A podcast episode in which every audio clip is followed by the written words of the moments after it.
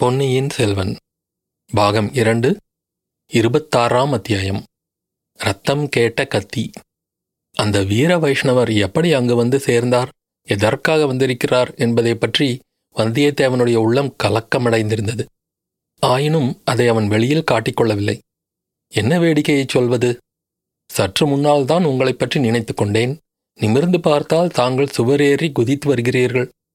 கொடுக்கிற தெய்வம் கூரையை பொத்துக்கொண்டு கொடுக்கும் என்று சொல்கிறார்களே அது சரிதான் என்றான். அப்பனே சற்று முன்னால் என்னை பற்றி நினைத்தாயா? எதற்காக? இந்த நரமனுஷனை பற்றி நீயே நினைக்க வேண்டும்? சாக்ஷாத் ராமபிரானை பற்றி நினைத்தாலும் பயனுண்டு தங்கள் வாய்க்கு சர்க்கரை தான் போட வேண்டும். முதலில் நான் ராமபிரானை பற்றித்தான் நினைத்தேன். இங்கே வரும்போது கடலில் அக்கறையில் ராமேஸ்வர கோபுரம் தெரிந்தது. ராமர் அங்கேதானே சிவனை பூஜை செய்து ராவணனை கொன்ற பாவத்தை போக்கிக் கொண்டார் என்று எண்ணினேன். நில்லு தம்பி நில்லு. நிற்க முடியாது சுவாமிகளே என்னால் நிற்க முடியாது. நடந்து நடந்து நின்று நின்று என் கால்கள் கெஞ்சுகின்றன. தாங்களும் கருணை புரிந்து உட்காருங்கள். அப்புறம் ராமரை பற்றி நினைத்தேனா? உடனே ராமபக்தனாகிய அனுமாரை பற்றி நினைவு வந்தது. அனுமாரை பற்றி எண்ணியதும் தங்கள் நினைவு வந்தது. உடனே பார்த்தால் தாங்களே வந்துவிட்டீர்கள். சுவரேறி குதித்து மட்டும் வந்தீர்களா? அல்லது அனுமாரை போல் கடலையே தாண்டி குதித்து வந்தீர்களா? தம்பி மகாபக்த சிரோன்மணியான அனுமார் எங்கே? அடியேன் எங்கே? அனுமார் இந்த லங்கைக்கு வந்து அக்ஷயகுமாரன் முதலிய ராட்சதர்களை அதாகதம் செய்தார்.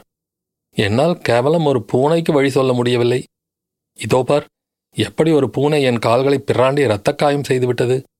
என்று ஆழ்வார்க்கடியான் தன் கால்களில் ஏற்பட்டிருந்த காயங்களை சுட்டிக்காட்டினான்.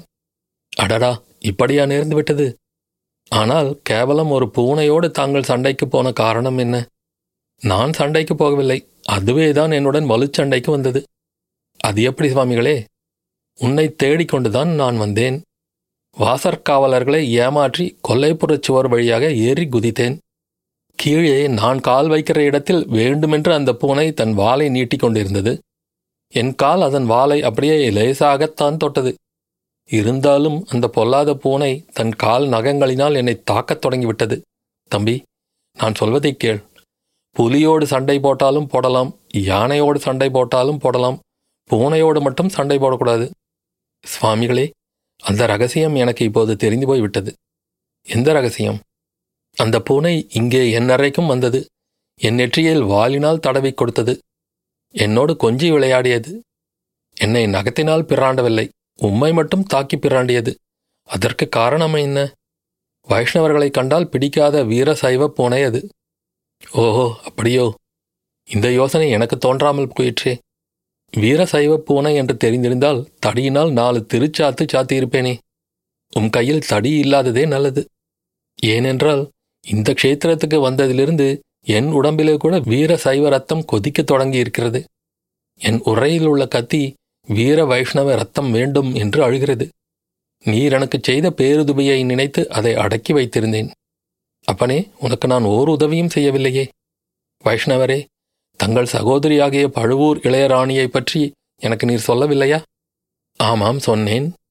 பழுவூர் இளையராணி கடம்பூருக்கு அருகில் மூடு பல்லக்கில் போனபோது திரை விலகியதே. அப்போது அந்த தேவியை நீர் எனக்கு சுட்டிக்காட்டவில்லையா?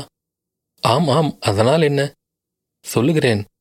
அதே பல்லக்கு தஞ்சை கோட்டைக்கு அருகில் சென்று கொண்டிருந்தபோது நான் பார்த்தேன். பல்லக்கு சுமப்பவர்கள் வேண்டுமென்று வந்து என் குதிரையின் மேல் இடித்தார்கள். நான் நியாயம் கோருவதற்காக பல்லக்கின் திரையை விலக்கி பார்த்தேன். உள்ளே இருந்தது யார்? பழுவூர் இளையராணி சாக்ஷாத் நந்தினி தேவிதான். ஓ நீ அதிர்ஷ்டசாலி. நான் ஆன மட்டும் முயன்றும் நந்தினியை பார்க்க முடியவில்லை. உனக்கு அது கைகூடி விட்டதே. அதிர்ஷ்டம் வரும்போது அப்படித்தான் தானாகவே வரும். அப்புறம்? நான் தங்கள் பெயரை சொன்னேன். தேவிக்கு முக்கியமான செய்தி தாங்கள் சொல்லி அனுப்பியதாக கூறினேன். நானும் பார்த்தாலும் பார்த்தேன் உன்னை போல் கூசாமல் போய் சொல்லுகிறவனை இந்த பிரபஞ்சத்தில் எங்கும் பார்த்ததே கிடையாது. வைஷ்ணவரே என் மூதாதைகளுக்கு கவிஞர்களின் பேரில் மிக்க பிரியம். அவர்களே கவிதைகளும் பாடியிருக்கிறார்கள். அதனால் என்ன? கவி பரம்பரை ரத்தம் என் உடம்பிலும் ஓடுகிறது. அதனால் சில சமயம் கற்பனை பொங்கி வருகிறது. உம்மை போன்ற பாமரர்கள் அதை பொய் என்று சொல்லுவார்கள்? நல்லது. அப்புறம் என்ன நடந்தது? என் கற்பனையை கேட்டு வியந்து நந்தினி தேவி பழுவூர் முத்திரை மோதிரத்தை கொடுத்தார். அரண்மனையில் வந்து பார்க்கச் சொன்னார். போய் பார்த்தாயா? பின்னே பார்க்காமல் இருப்பேனா? உடனே போய் பார்த்தேன். என் வீர தீர பராக்கிரமங்களைப் பற்றி நானே சொல்லி தெரிந்து கொண்ட நந்தினி தேவி எனக்கு ஒரு முக்கியமான வேலை கொடுத்தார். அது என்ன வேலை? இந்த இலங்கையில் மதுரை பாண்டிய வம்சத்துக்கு மணிமகுடமும் இந்திரமாலையும் இருக்கின்றனமாம். இலங்கை அரச குடும்பத்தார் மலைநாட்டில் ஒழித்து வைத்திருக்கிறார்களாம். அந்த நகைகளை எப்படியாவது தேடிக் கொண்டு வந்துவிடு என்று சொல்லி அனுப்பினார். அது எவ்வளவு கஷ்டமான வேலை என்று எனக்கு தெரியாமல் போயிற்று.